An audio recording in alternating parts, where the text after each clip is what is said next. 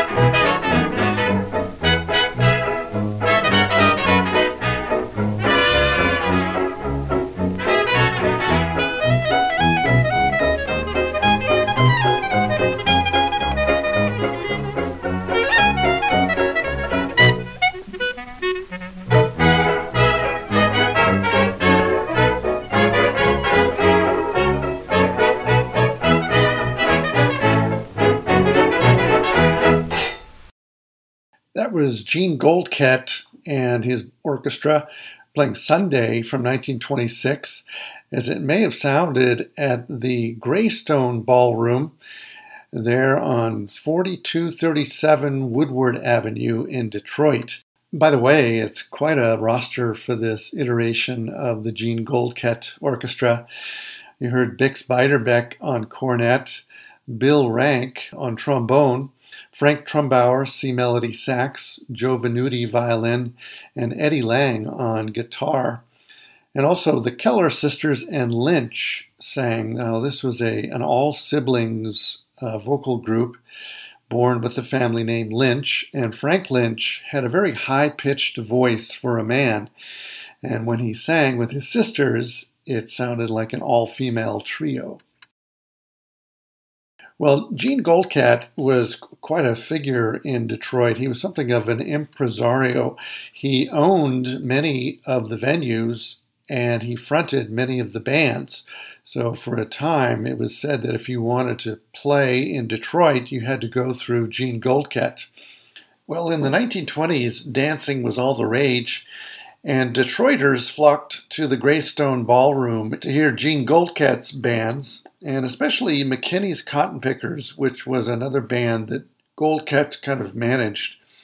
Uh, the Graystone was huge, with room for 3,000 dancers, 4,000 it was said if they danced close. There were 60 foot high domed ceilings with a balcony that ringed the dance floor, and elegance was everywhere with marble staircases and hand carved railings, a circular fountain. According to the Detroit Free Press in 1922, just ahead of the Graystone's opening, color changes had been worked out so that with the use of spotlights and floodlights, many unusual and beautiful lighting effects could be obtained during the dance numbers. Well, like most Detroit ballrooms at the time, the Graystone was segregated and catered to mostly white people, with the exception of Monday nights when it was integrated. And one of the black bands that played regularly was McKinney's Cotton Pickers. And we're going to hear Plain Dirt from 1929.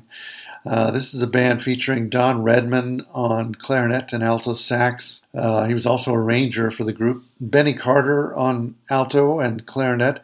Coleman Hawkins is here on tenor sax. Fats Waller on piano. So here's Plain Dirt, performed by McKinney's Cotton Pickers in 1929, something you might have heard on a Monday night at the Graystone Ballroom in Detroit.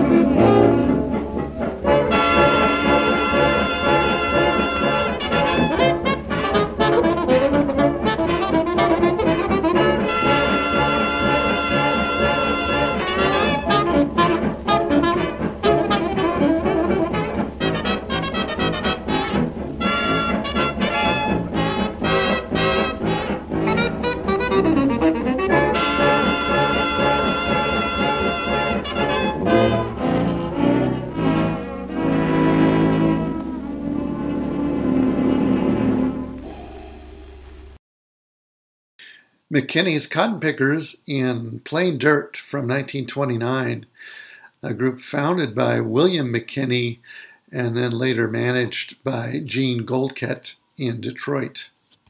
Well, we're listening to what we might have heard in Detroit's jazz clubs in the 20s, 30s, and 40s. I'm Kevin McLaughlin. Thanks for coming along.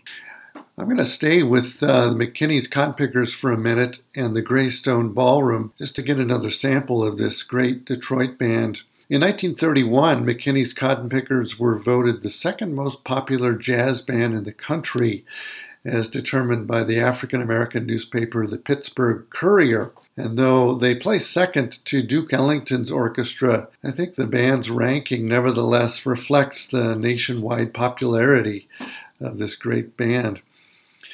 Uh, Ellington himself said there was a lot of talk about McKinney's Cotton Pickers up in Detroit. That bunch made a gang of musical history, and their recordings had everybody talking about them.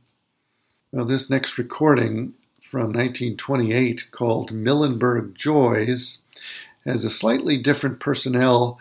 There's no Coleman Hawkins or Benny Carter, uh, but pretty much the same band otherwise. Here's Milenberg Joys from 1928 McKinney's Cotton Pickers.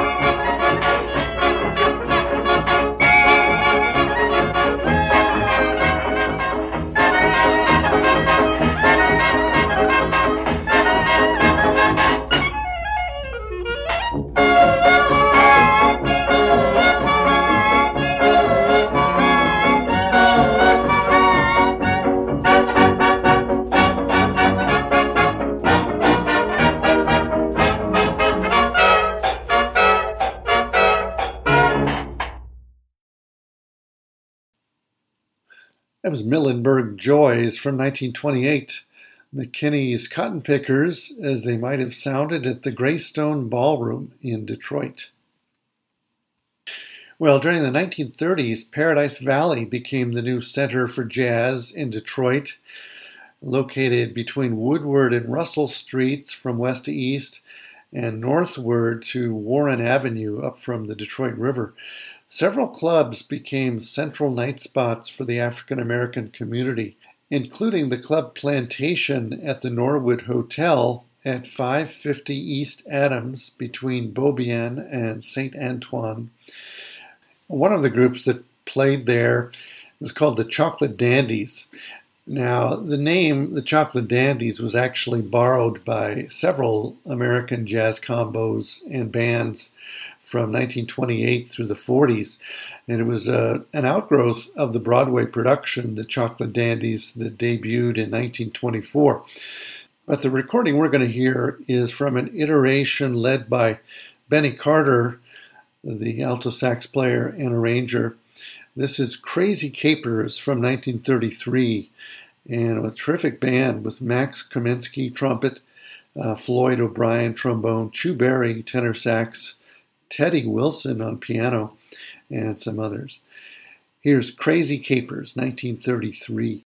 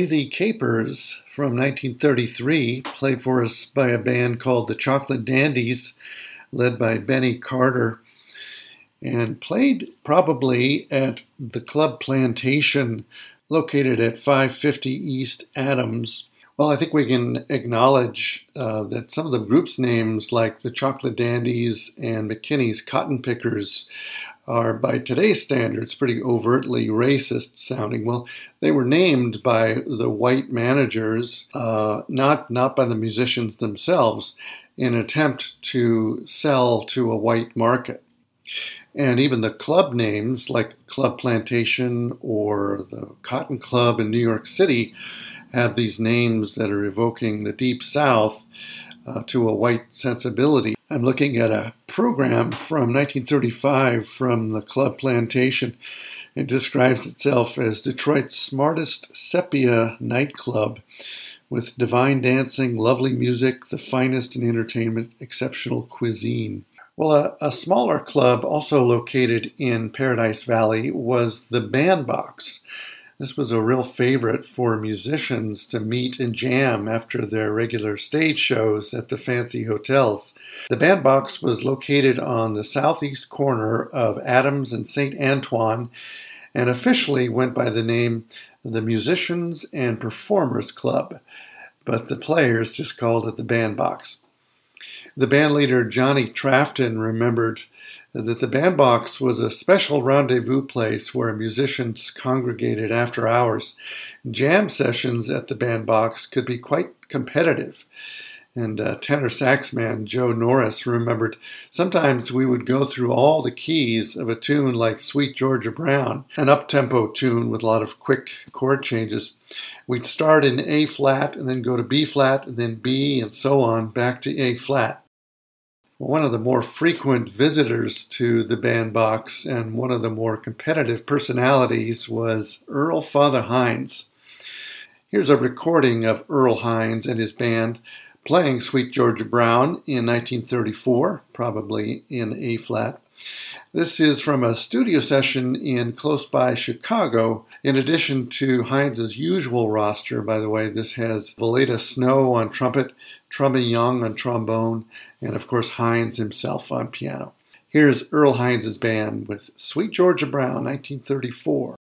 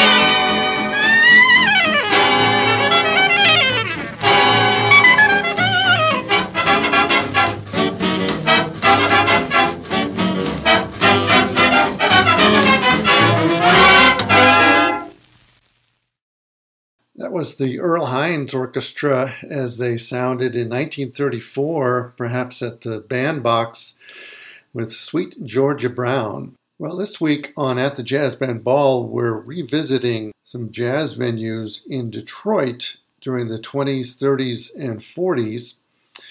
And next, we're going to move to the Paradise Theater, which might be the most famous and certainly one of the most important jazz venues during the 40s. It hosted some of the most renowned musicians, including Ella Fitzgerald and Billie Holiday and Count Basie. And this next band, the Duke Ellington Band, on December 24th, 1941, uh, the theater, uh, which had lain dormant for 20 years, uh, reopened as the Paradise Theater. Here is the Duke Ellington Orchestra as they would have sounded on that Christmas Eve night, 1941, with Never No Lament. Don't get around much anymore.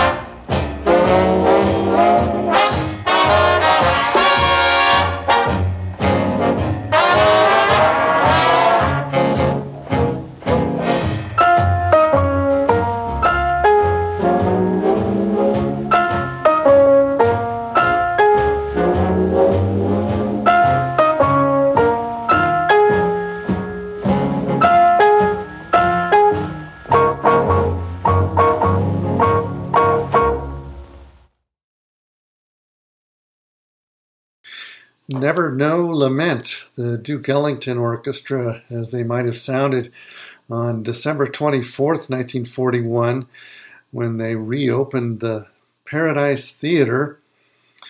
And by the way, the Paradise uh, was formerly Orchestra Hall, where the DSO played up until 1939. And then it is again uh, in 1989 uh, the DSO moved into that same building and uh, expanded the seating to 3,000 seats. Well, another grand old theater in Detroit, just down the street from the Paradise, is the Fox Theater. It's a performing arts center located at 2211 Woodward Avenue.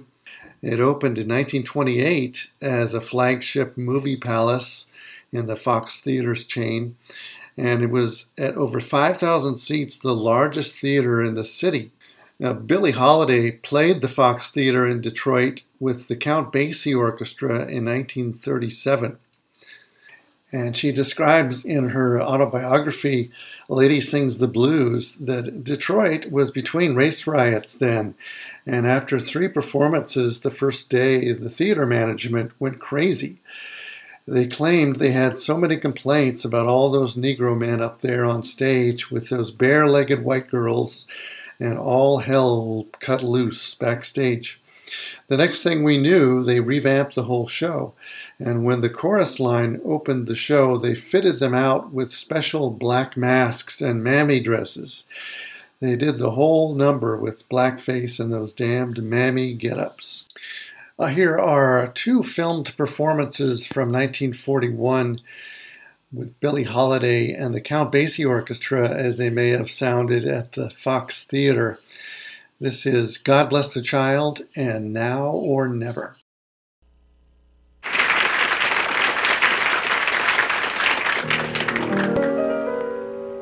Them that's got shall have them that's not shall lose. So the Bible said, and it still is news. Mama may have, Papa may have, but God bless the child that's got his own, that's got his own. Yes, the strong get small while the weak ones fade. Empty pockets don't ever make the grade. Mama may have, Papa may have, but God bless the child that's got his own that's got his own.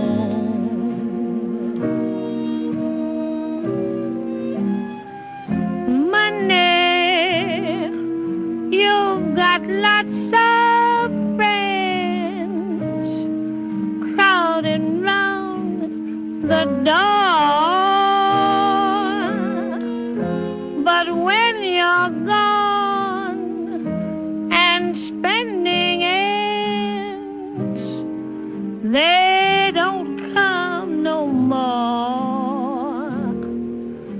Rich relations give crust of bread and such. You can help yourself, but don't take too much. Mama may have, Papa may have but God bless the child that's got his own. That's got his own.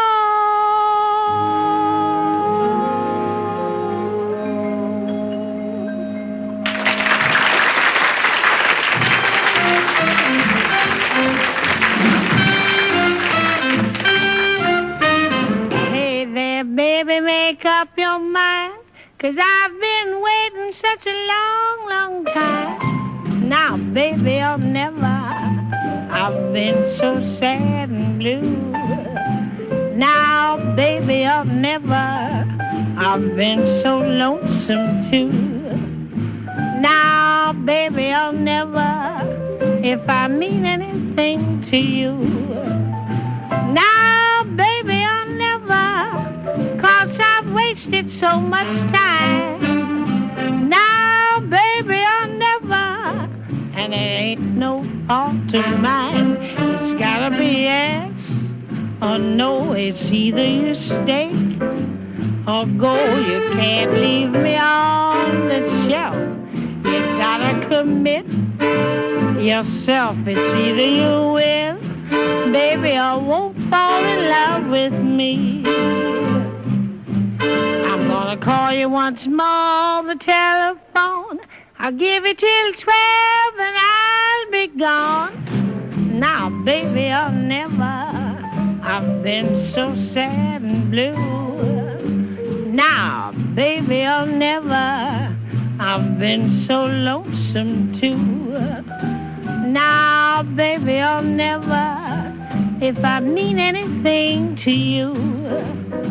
Now, baby, I'll never. Cause I've wasted so much time. Now, baby, I'll never. And it ain't no fault of mine. It's gotta be yes or no. It's either you stay or go. You can't leave me on the shelf. You gotta commit yourself. It's either you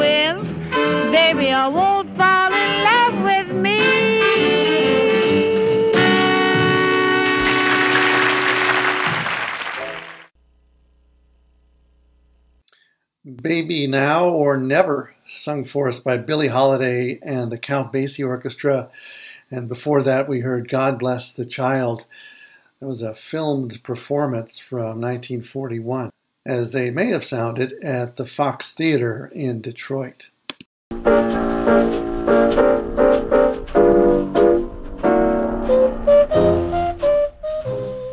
Well, that's going to about do it for us this week on At the Jazz Band Ball. I'm Kevin McLaughlin. I hope you enjoyed our tour of 1920s, 30s, and 40s Detroit jazz clubs. And by the way, uh, I got a lot of my information this week from a book by Lars Bjorn and Jim Gallert. It's a history of jazz in Detroit, 1920 to 1960, before Motown. It's worth worth checking out.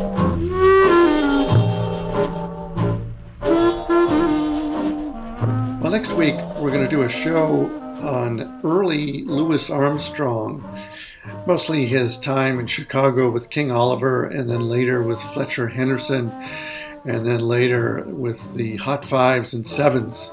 Some just great playing. I think you'll enjoy that. So make sure you come back for that. By the way, if you're enjoying these podcasts, you can email the show at kevin at atthejazzbandball.com. Uh, you can subscribe to our Substack at kevinmclaughlin.substack.com. Uh, you can also subscribe on any of your favorite podcast platforms like Apple and Spotify. And if you're so inclined, you can rate the show or leave some comments. I always love to hear from you. And if you have any ideas about some future shows, we'd love to hear those as well. Have a great week, everybody. Look forward to seeing you next time.